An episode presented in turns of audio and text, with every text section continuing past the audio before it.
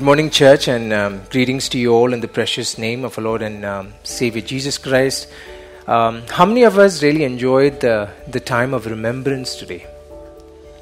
Yeah, it was so beautifully weaved in you know, different aspects of who God is and different aspects about how we are saved, how we are redeemed. Um, and, you know, every time um, when we come before and we remember Him, the flavor and the beauty of the gospel just comes in, right? It's never repeated week after week. It's different. And we remembered about how, and we remember how great is salvation that we enjoy. You know, today we would be looking uh, from Luke chapter 6, 37 to 49. And then these same passages are also seen in Matthew chapter 7, uh, 7, 1 to 5, 15 to 20, and 24 to 27. Sean, thank you for reading the, um, the passage out from the ESV. You know, as we look into this passage, let's pray that, uh, that we would self examine our lives more intricately, okay? You know, we are so good in examining other people's lives, right? We love that. We love that, no? We want to intricately understand what is others doing. You know, like the place that I come from, everybody looks at what's happening in the other paramb, you know? Right? Isn't that true? What's happening behind the other walls? It might be a couple of acres, but still you know what's happening in the other home. You know, let's switch on our internal advocate and switch off our external advocacy ministry. You know, we've sometimes you're so good on our external advocacy ministry, right? It's a ministry. You know, it is not ministry at all okay? Because we will look into the passages as we as we look into it right?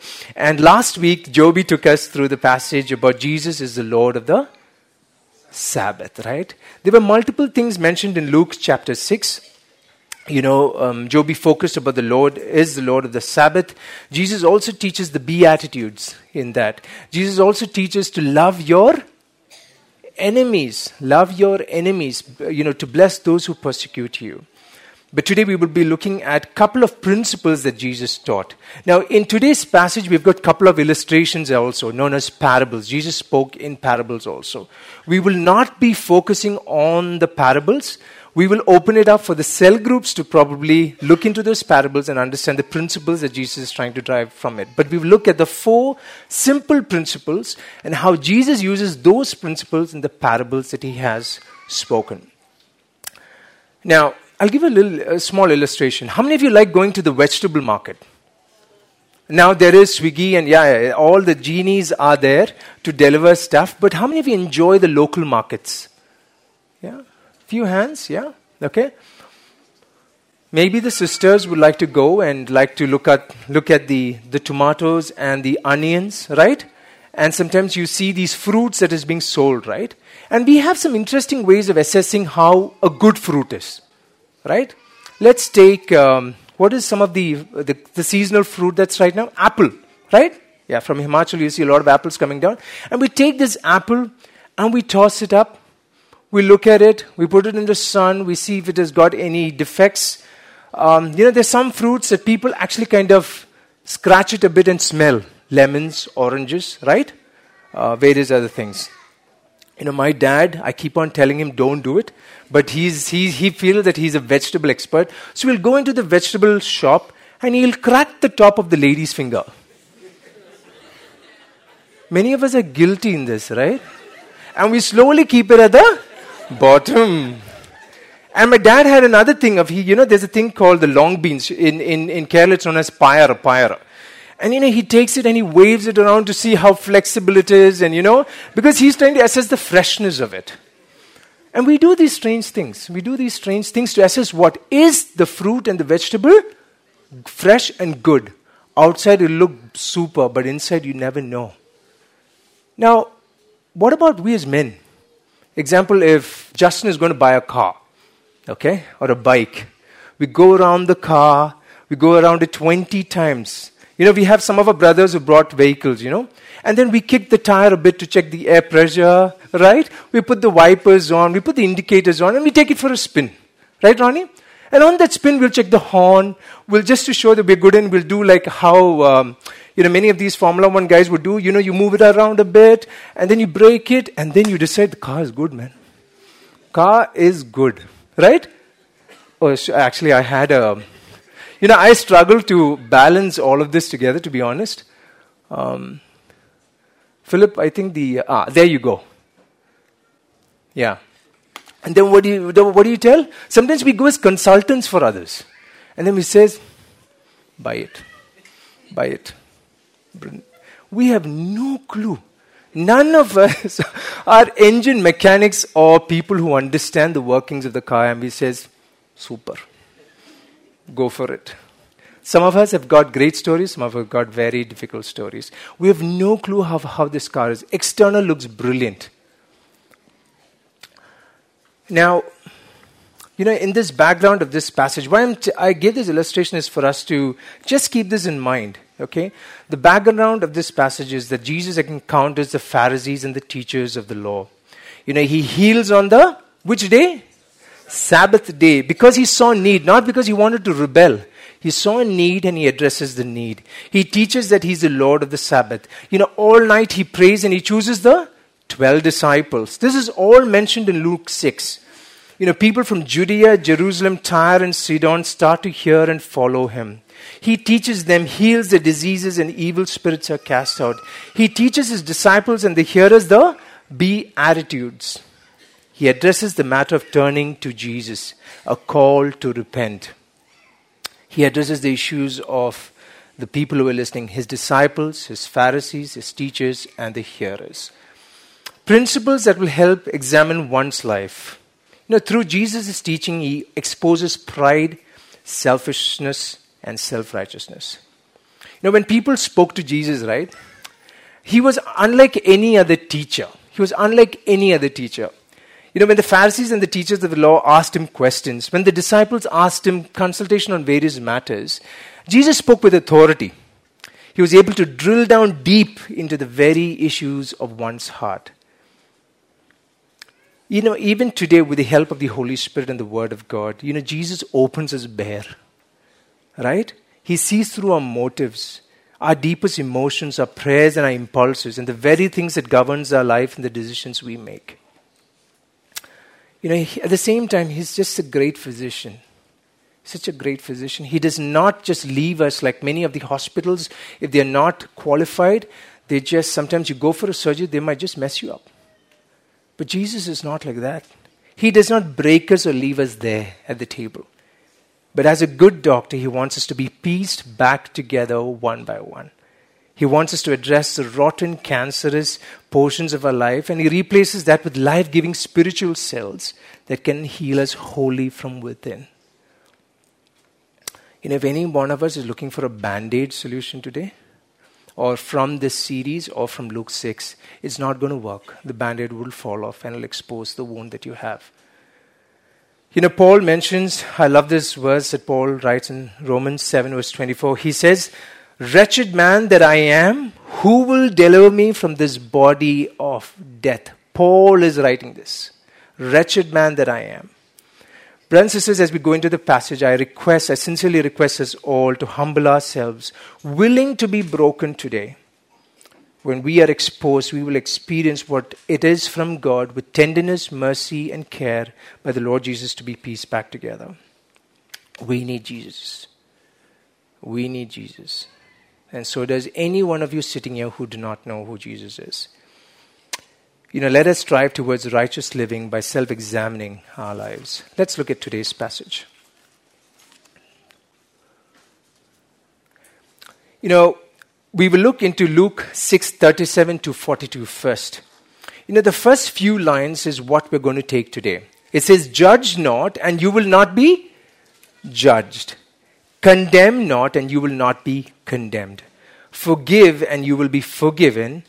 Give and it will be given back to you. Good measure, pressed down, shaken together, running over, will be put into your lap. For with the measure you use, it will be measured back to you. One request I have is anybody feeling sleepy? No, if, you know that's so great to have a you know a buzzing uh, church. Yeah, that's great. Anybody feeling sleepy, just nudge the person. You know, and if it happens a second time, again a second nudge. Okay? Third time, just ask the person to go worship. You know, I'm just saying that we're sitting before the Word of God. I know sometimes it could get a little bit intense, but don't give up on the person next to you, okay? keep going. Yeah? you know, in this portion, Jesus gives, um, in this portion, Jesus gives four commands. Just four commands that he, and through these commands, he brings out the illustrations, he brings out these principles through these parables. We'll look at it later. Two commands of prohibition. Prohibition is what? You should not be doing this. What are those two commands of prohibition? Judge not and condemn not. Judge not and condemn not. And then he gives two positive commands that is, forgive and give. You know, if you don't take anything from today's sermon, let this resonate. This is the basis of what we're going to hear. Commands of pro- uh, prohibitions, the two of them, judge not and condemn not. You know, Jesus says that Judge not and you will not be judged, condemn not and you will not be condemned. And there's an overlap in these two positive commands. What is judgment? What is judgment? It refers to finding fault in others, right? Bringing in accusations, a verdict that someone or this or that person is guilty. That's judgment, right? But what is condemnation then? Condemnation tops it up it says that it refers to a complete disapproval publicly in reference to some person's behavior or attitude. Now, brothers and sisters, just looking at this scripture, is there a warning to these two commands? If you judge, what happens? Yeah, if you, if you judge, you will be judged as well. We normally forget, we put Jesus, you know, the great high priest, the great judge, but when we are judging others, please understand that we will be judged as well. If you condemn someone, you will be condemned as well. You know, Jesus is implying that if you and me do not cease in judging and condemning others, including our church members, our workmates, you know, our spouses, it's like a boomerang. It's like an Aussie boomerang that goes, you think it's hitting thing, but it comes back right at you. What does verse 38 says? For the measure you will use it, it'll be measured back to you. Branson says, if you have a judgmental attitude and a condemning spirit, we will be judged and condemned in the same manner. But at the same time, Jesus, when he prohibits judgment and condemnation, he is not Okay, I just want to make it clear. He is not telling us to not stand for the truth. He is not telling to live our lives the way we please against biblical principles and biblical morality. He is not telling us not to have an opinion of right and wrong. He's not promoting liberality or rampant individualism, right? Many of us, even when I was young, you know what, just leave me alone. You know, I know exactly what to do. Don't judge me. I know myself so well that I'm able to take my life forward. That happens within us, right? Maybe many of you, you know, younger ones might think, you know what? I'm in control. I'm in control. Jesus is not implying prohibiting all types of judgment and condemnation. In fact, he's not saying that you cannot correct or rebuke or admonish someone with grace and mercy or against uh, he's not saying against biblical church discipline or even exercise discernment. Let's look at a few portions from Scripture where, uh, where judgment and condemnation is mentioned.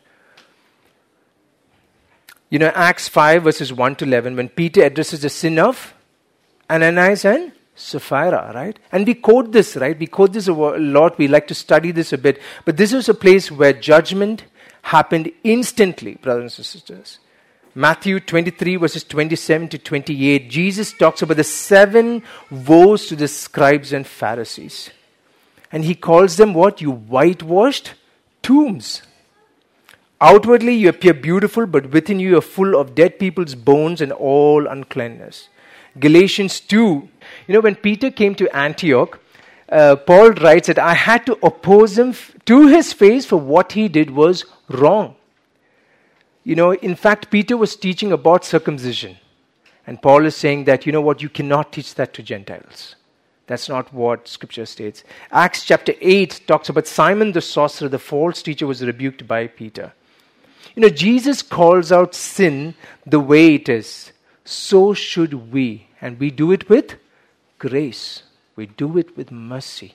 We do it in a way that we want to restore a person.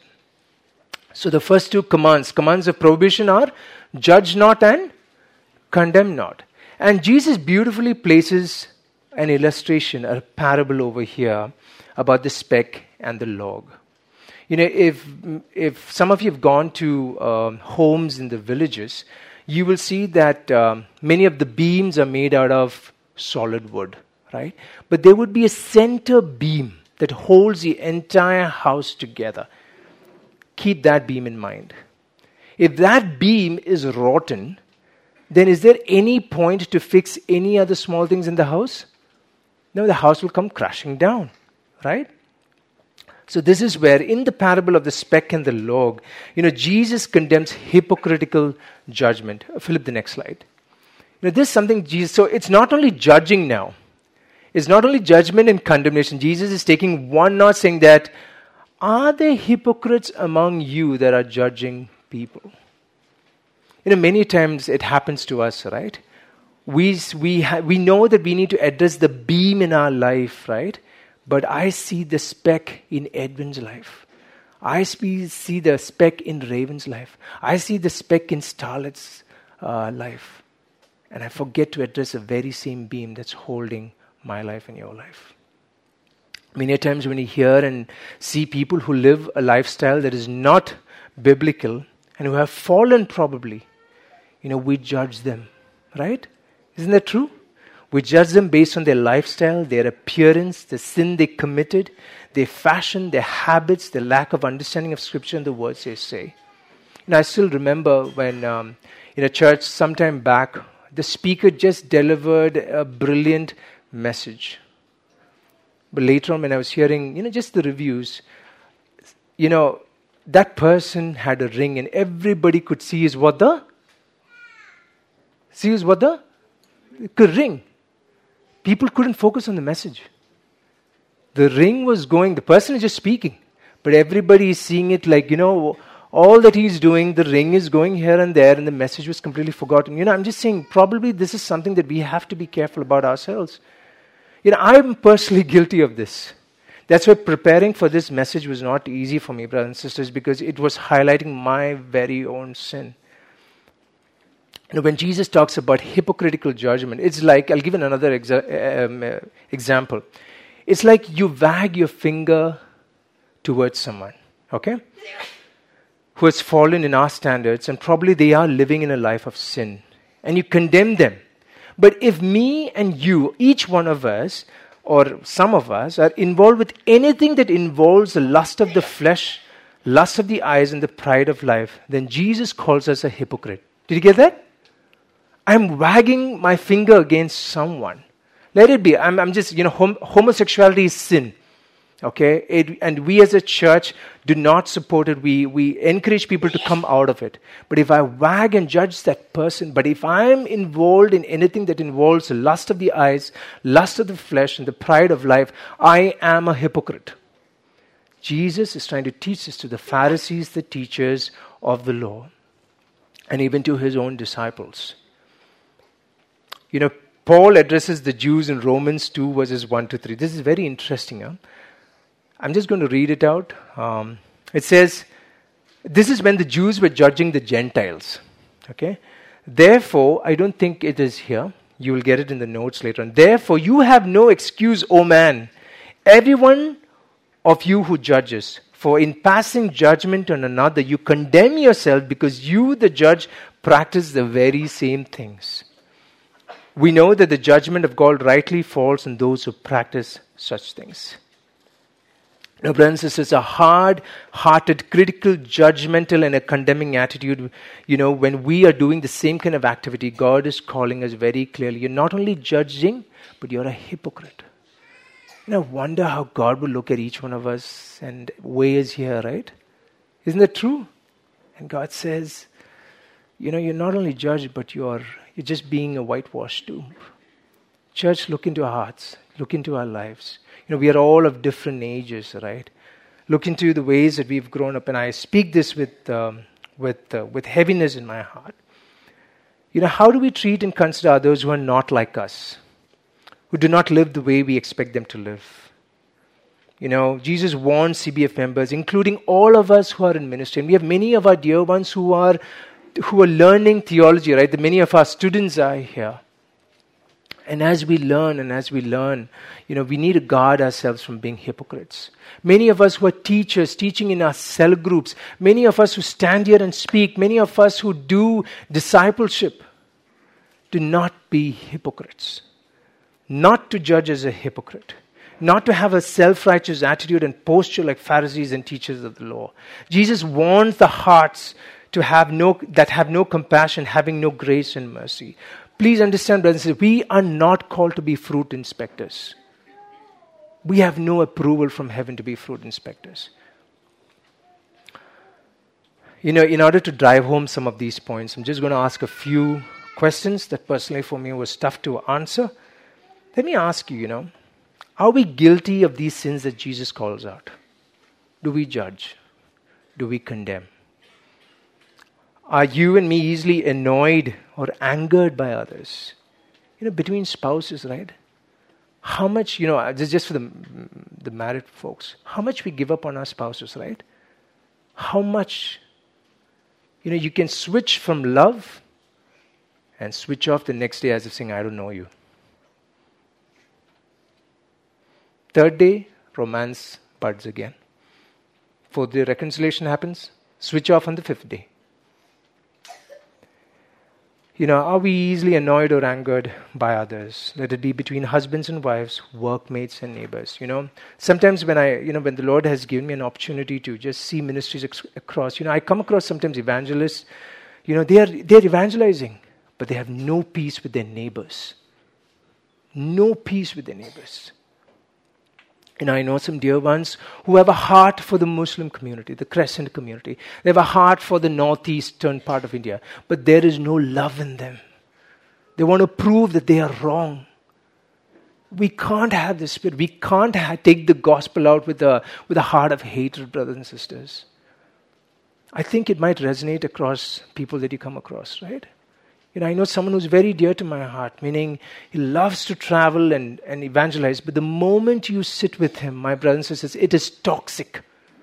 It's toxic where you just want to get out. I'll tell you, I've experienced spirits of spirit of darkness sitting in the midst of an evangelist.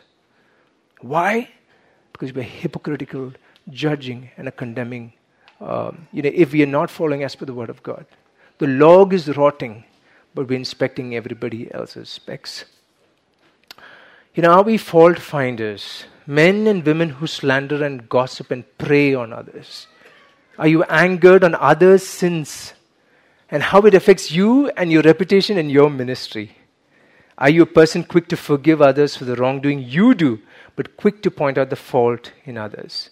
In the moment that we do something wrong, our internal lawyer, right, starts to work. Paperwork moves really fast. Really fast you know, internal, you know, the Holy Spirit is there. The Holy Spirit is like watching, what are you doing?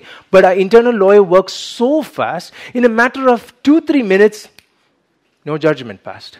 But I see Philip, my internal lawyer works extra hard to make the paperwork so difficult to forgive Philip. Does it happen to us? It does, right? It does. You know, do we have patience with people who are weak, who are sick, who are blind, who are captives, oppressed by the and, oppre- and, and oppressed? Or do they get in your way?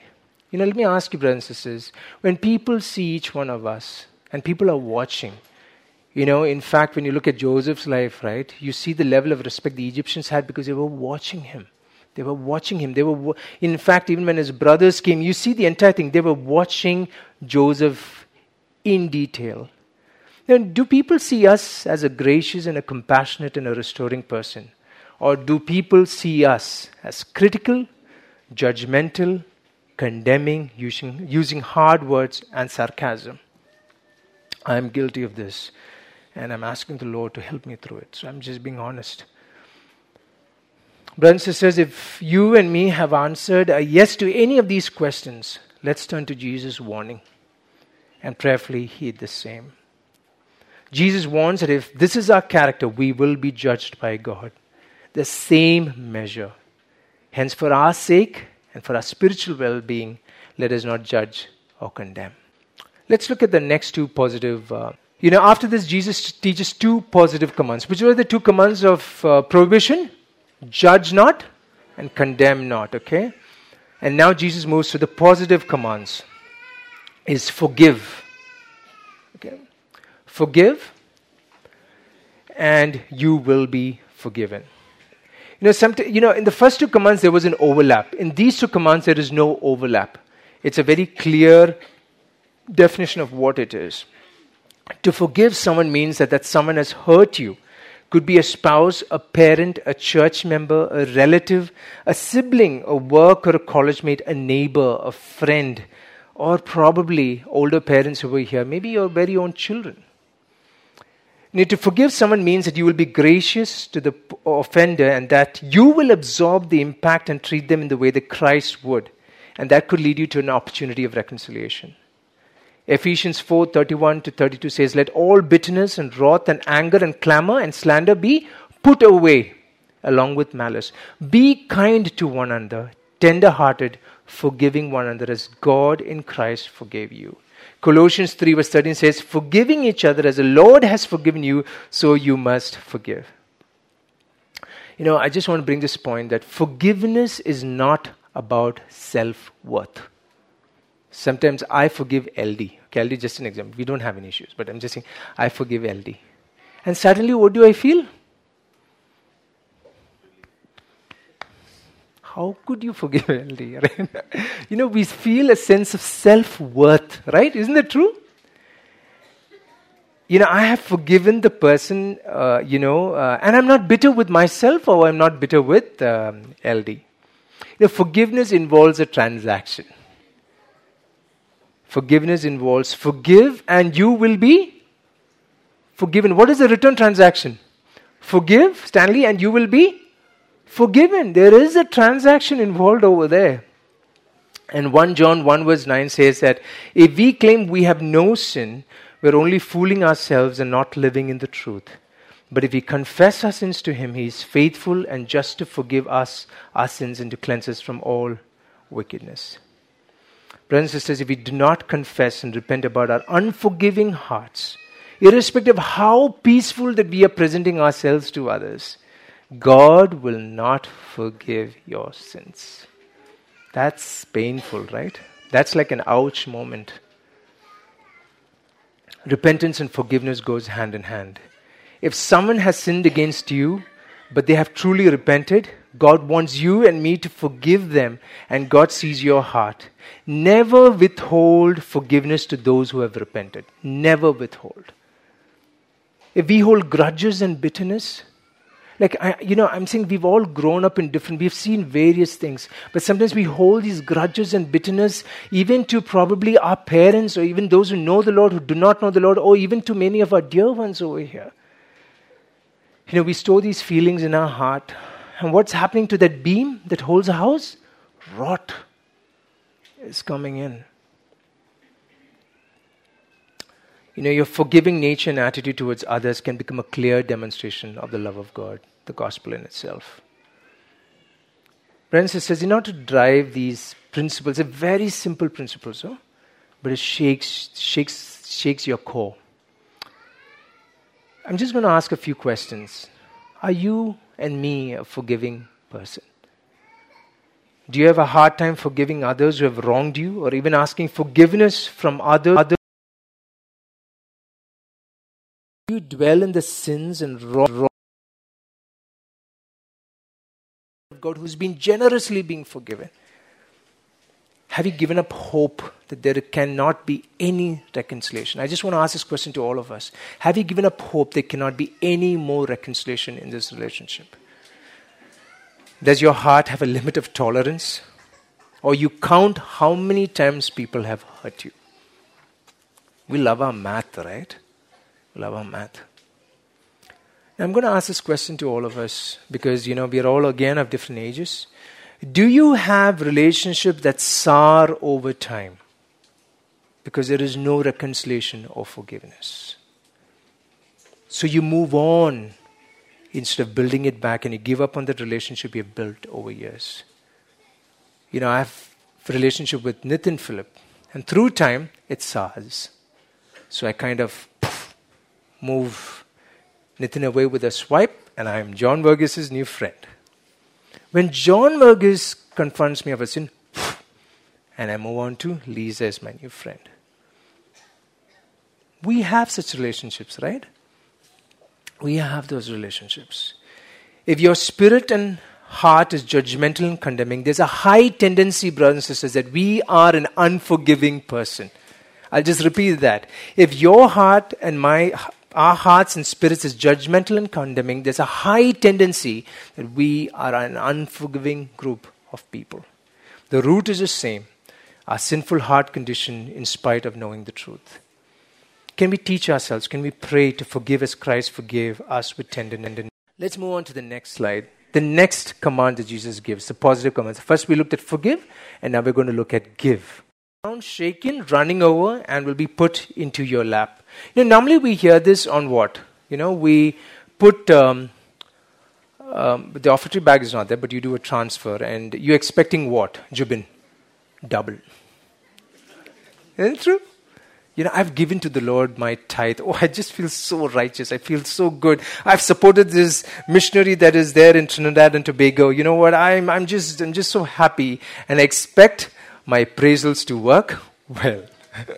because I've done my part. Right, mom? And sometimes it happens, right? We have expectations out of God.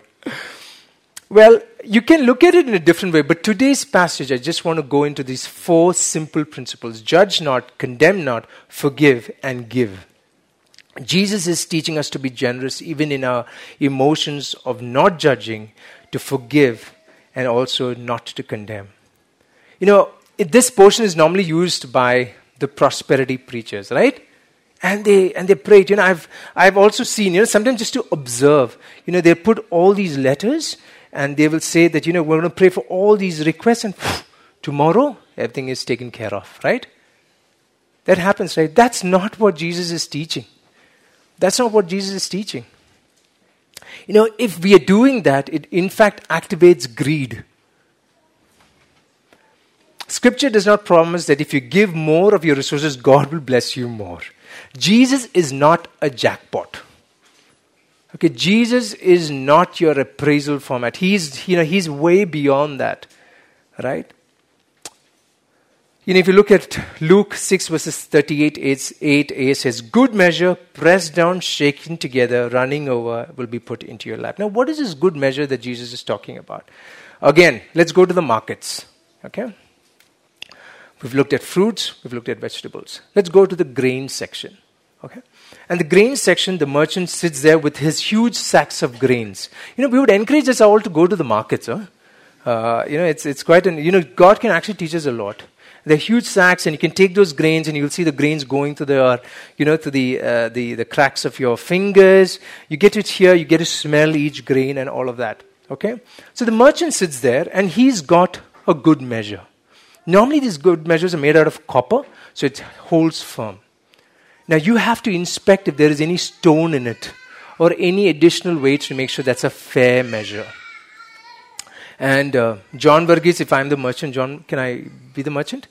John is the customer, and John says, Benji, I want 100 or 2, two kilos of grain. So I'll take the good measure, put it all in, and I'll shake it a bit, again tap it down, and I'll again. So John is watching me. Okay, John is watching me. Again, I put another measure, make sure all the air pockets are gone, so it's tight and compressed. And I would put again, and John is like, Whoa, I'm getting more. And I put it again, again compress it, one more shake. I make a little hole in the top, put some more grain, and it's nice and round. And then, uh, if, if John was wearing a kurta like me, I would say, put up the kurta, and you put it onto your lap. And the people, those days there was no plastic bags, right? And even in some parts of our land, there's no plastic bags. But what becomes the bag? The, yeah, the kurta. You're right, yeah. And you carry the grain back home. That is the explanation of the measure. It's a fair, accurate measure for what you have. John has paid me, and he has received it right, and he feels fine, he feels justified, he goes home a happy man. Brothers and sisters, keep this in mind. If we judge, if we condemn, and if we do not forgive, you will receive the same measure from God. Jesus is calling out that if we are judgmental and condemning and unforgiving to people in our lives, we will receive the fair share of what we give.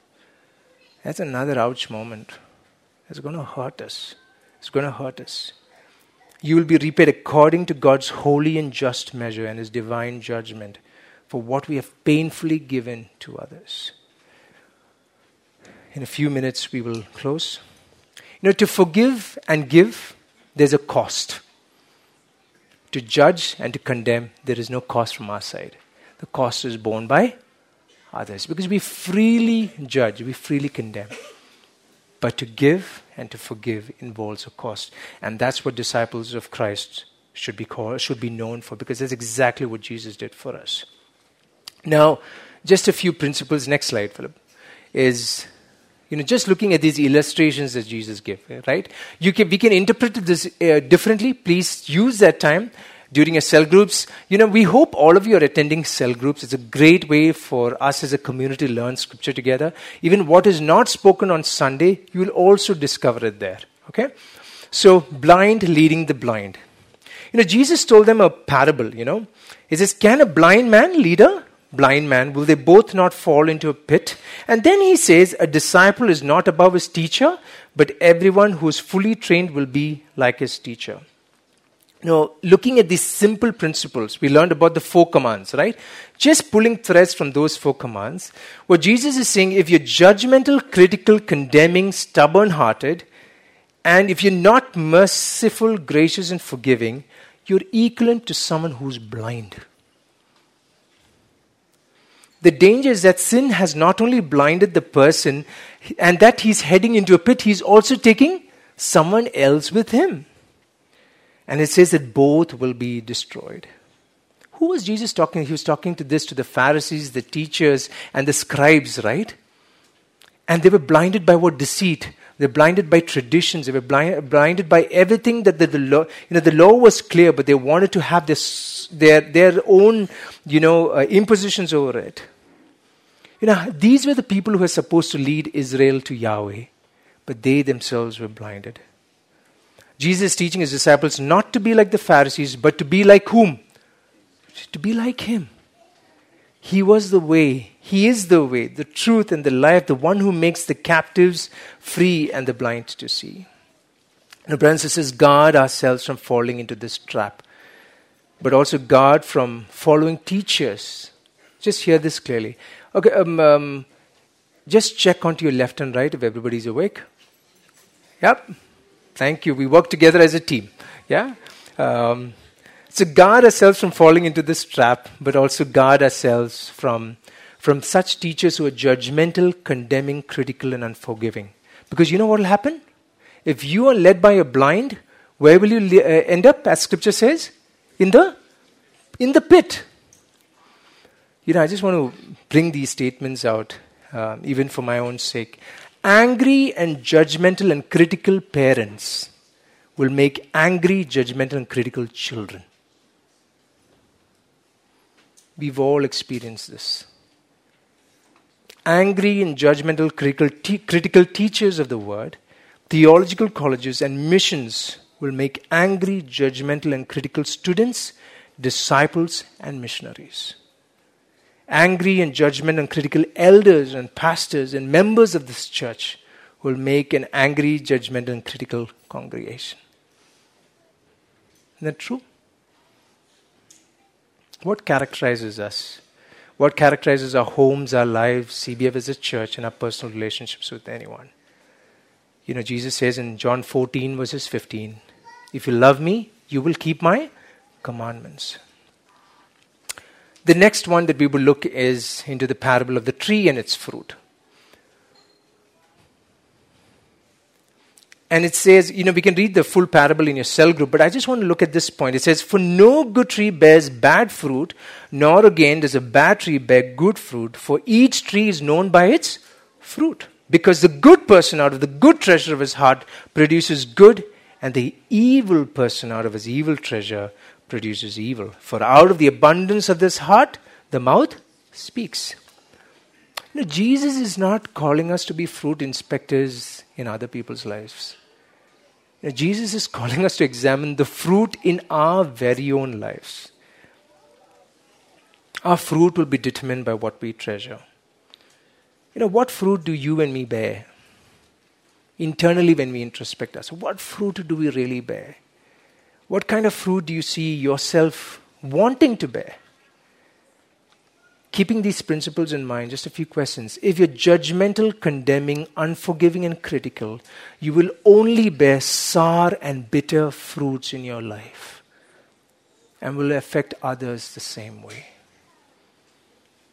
If you're compassionate, mercy, kind, and forgiving, you will bear reconciling and restoring fruits in your life and in your relationships.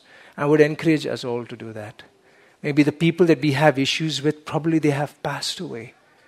Probably the people that we have issues with are right here, or maybe it could be your parents, or probably even your sibling, or could be a nephew or a niece, or could even be your workmates.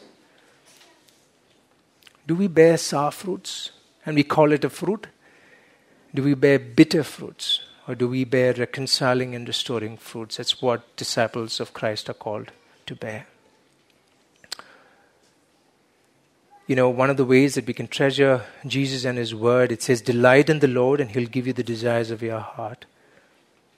You know, to overcoming you know, the solution to overcoming sin is treasuring the Lord Jesus Christ above all else. And yes, He, through His strength, will allow you to bear good fruits for eternity. Well, this is for all of us who know the Lord Jesus, right? But what about those of us who are sitting here who do not know who Jesus is?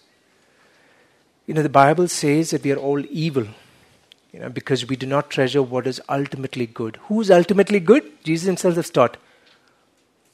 God, yeah. God is good. But we as hum- humans, we treasure evil. And since we do not treasure God and rebel against Him, He punishes, He can punish us much more for our sin. You know, the biblical punishment for sin is the wages of sin is death. But although we do not treasure God, He treasures us. And that's what we heard today, right throughout the morning. You know, those of our dear ones sitting here who's yet who are seeking, who want to know, who want to renew your relationship in the Lord. It says, you know, verse John 3, verse 16 to 18. It says, For God so loved the world that he gave his only Son, that whosoever believes in him should not perish, but have eternal life. See, the fruit is eternity over there. For God did not send his Son to the world to condemn the world, but in order that the world might be saved through him. Verse 18 Whoever believes in him is not condemned. But whoever does not believe is condemned already because he has not believed in the name of the only Son of God. Now, Jesus treasured you and me, that he died in our place and God raised him from the dead, giving everyone the opportunity of the true treasure that's everlasting life. If any one of you do not know Jesus, you know, even you can inspect the beam that is in your house. You can inspect, in fact, the fruit. What kind of fruit are you bearing? You can even inspect, ins, inspect based on the other par- uh, parables. You know, if you turn from your sin and treasure Jesus Christ as your Savior, you will be saved. Your fruit will prove it. Looking at the last parable, solid foundation. Again, take this into your cell group and you can discuss further. You know, even in this Luke 6, in the Beatitudes, right out of that, there's a portion that says, Love your enemies. Right? Now, Jesus appeals and calls out to love one's, one's enemies to be merciful, not be judgmental or condemning, forgiving, and not giving, but to treasure the good things in your heart and to bear fruit. You know, Jesus calls us to a call of obedience. You know, we need to self examine our life as a church, even as individuals in comparison to anybody else's life. Can we do that? Can we try? Internally, let our advocate work within ourselves to point out those areas of rot that we have. You know, we may want, we may say we want to obey Jesus, but if we never examine our lives, we may never know if we are actually obeying Jesus. The fruit and the testing, even in the solid foundation, when the when the waves and the things came and hit, what happened to the foundation? It crashed. And guess what? When it crashed, you know, it was unbelievable. It says the ruins was great, right? The last portion, the ruin was great. You know, what foundation do you think your life is built on, brothers and sisters? Is your foundation firm or is it unsure? How you will stand when you're tested? Through life's journeys, has traditions, practices, self righteousness, and various unforgiving sins affected your spiritual foundation? If there's bitterness, even as I speak in your heart, then there's an issue with the foundation. There's an issue with the foundation. If you're judgmental, condemning, unforgiving, hard hearted, and critical, as Jesus taught, it's time to reassess your spiritual foundation issues of your heart. You know, Jesus was being so gracious even to the Pharisees and the teachers when he was teaching. You know, yet he had to be firm with them because he also wanted them probably to even repent from their sins. You know, 1 Corinthians 11, verses 30 and 31 says, That is why many of you are weak and ill, and some have died. You know, when we, when we um, partake from the table, we read a portion that says, Those who are believers must examine themselves and their walk before partaking of the emblems. This is not a green signal towards heaven. This is not a green signal for, you know, partaking from the Lord's table and the wine is not a green signal that, you know, I feel good about it. I've done my portion for the Lord. And it says that if you're doing that, if you're not addressing the issues of your heart, even when you're sitting before the Lord, then you are equivalent to being weak and ill, and some have died. Spiritual death has already occurred. But if we judge ourselves, we would not be judged. But when we are judged by the Lord, we are disciplined so that we may not be condemned along with the world. As we close, Philip, the next slide, yeah. You know, um, you know, actually, I didn't pray um, my goal was not to make us feel horrible. Okay. Um, I know that it, you know I you know I, I, I I sense that what many of you might be going through because that's what I went through. It just was a wrestling match between between God and my spirit with the Word. Okay. Um, we are all sinners, including myself, and we desperately need the Lord in our lives. Right? You know, real faith involves examining our lives and our heart issues based on God's word regularly, brothers. That is why we encourage us all to spend time with the word daily. You know, that's why you know I just encourage. You know, quiet times are never quiet. It's rich. It's rich. The whole point of Jesus exposing our heart today from Luke 6 is that, that we would be led to repentance and would experience the grace and forgiveness of our Lord Jesus Christ. 1 John 1 verses 9 says what? If we confess our sins, he is faithful and just to forgive us our sins and to cleanse us from all righteousness. I'll just pause for this moment. Um, if any one of you would just want to read that verse aloud, or if any one of you just want to read that verse within your heart, read it.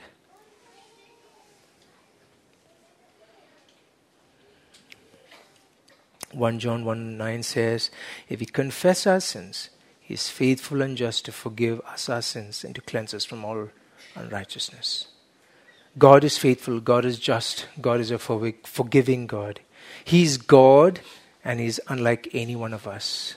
in the book of Hosea, God is challenging um, the people of Israel is, you know, you are man and I am God. You know, I will forgive. And his love for Ephraim is mentioned over there, right? God is not only just, but He's kind, tender hearted, pardoning, and forgiving. He hates sin, but does not treat us as our sins deserve. And He willingly gave Himself up on the cross for us, right? Philippians 2. You know, we sang this song, right? Maman and the, you know, Rena and um, Ronnie led us to this song is that my hope is built on nothing less. What is the foundation of our lives, brothers and sisters? what is the how does the beam in our life look like what do your eyes see are you blind are we blind because of our judgmental attitude our condemning attitude our unforgiving attitude and our non-giving attitude ungiving attitude what does the core of the trunk of our life look like? You know, it looks as if we are bearing fruit, but is there spiritual rottenness? And are we bearing fruits that are sour and bitter and destroying? Or are we bearing fruits that brings restoration and reconciliation, just like the same way Jesus bore fruit for us? What is our foundation looking like? Look into our relationships. I really would encourage us to look into our relationships. Even if there are so many of our dear ones who come from first generation believing homes, right? Your parents might not even be believers. Are you willing to show mercy and love to them? Are you willing to pray for them daily and pray that God will lead them, how much ever they might treat you? Some of our dear ones might not have great relationships even with your siblings. Restore it. Restore it. You know, you're gone. You know, I'm just saying, you know, you're here today, you're gone tomorrow. You're gone. How many of us have got issues with our parents? How many of us, you know, there's many of our older dear ones here have got issues with your children. You know, um, God calls us, God gives us the commands judge not and condemn not, forgive and give. So, Jesus, so church, let's, let's heed to Jesus' words as we leave today and examine the way we live daily. And that song says, My hope is built on nothing less than Jesus' blood and righteousness. I dare not trust this frame that looks sweet, but wholly lean on Jesus' name.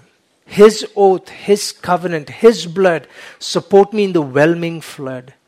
When all around my soul gives way, He then is all my hope and stay, my solid foundation.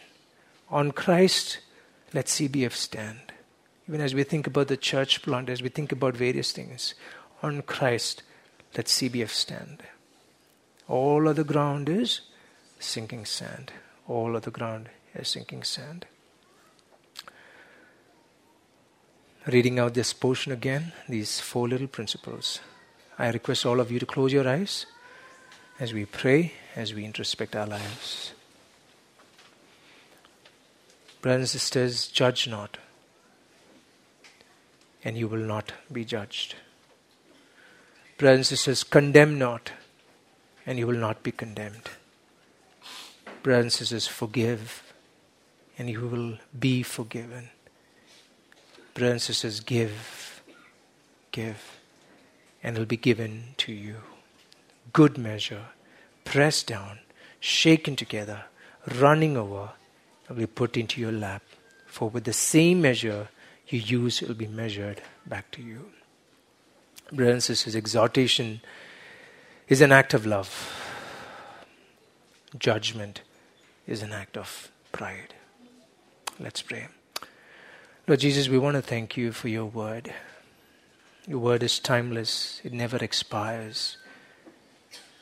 We want to thank you that you're a God who is, is the holy judge of all humanity, Lord, over nations, over kingdoms, over people, and over lives, Lord. And yet, when you saw our sins, Lord, you, you condemned the sin, but you never condemned us, Lord. And that's exactly why we were celebrating you today. We thank you for reminding us, reminding us, Lord, as your disciples were listening to you, Lord. Lord, they loved the, the sweetest parts, but these were some of the bitter parts that you were addressing the core issues of one's heart. And you're calling us, Lord, name by name, Lord, name by name relationships, those people, all of those things can probably be flooding back into our minds. And you're calling us, judge not, judge not. You're calling us to condemn not. You're calling us, Lord, to forgive and to give. Oh, the measure that you have for us when we see you, I hope we would not be disappointed. We pray that we as a church, we as individuals, Lord, will not be involved in anything, Lord, that looks like a fruit inspector, Lord. That we would look into the core beam of our lives, Lord. We will look into the core foundations of our life. We will look into the core trunk of our lives, Lord. And we pray that we would bear fruit that is not judgmental, that is not condemning, that is forgiving and giving generously. The good measure that we received from you. Thank you for hearing our prayer. We pray as a church, Lord, that we would be a church that would exhort and build each other and even those who do not know you, Lord, because that is the act of love. But we pray that we as a church will not be judgmental, because that is against you. That is an act of pride. Thank you for hearing our prayer. Thank you for speaking to each one of us, Lord. Be with us as we as we mull this over, Lord, and chew this over in our cell groups. They would address the core issues of our heart. Thank you for being a God who's generous, merciful, kind, and tender hearted over sinners like us. In Jesus Christ's most precious name we pray. Amen.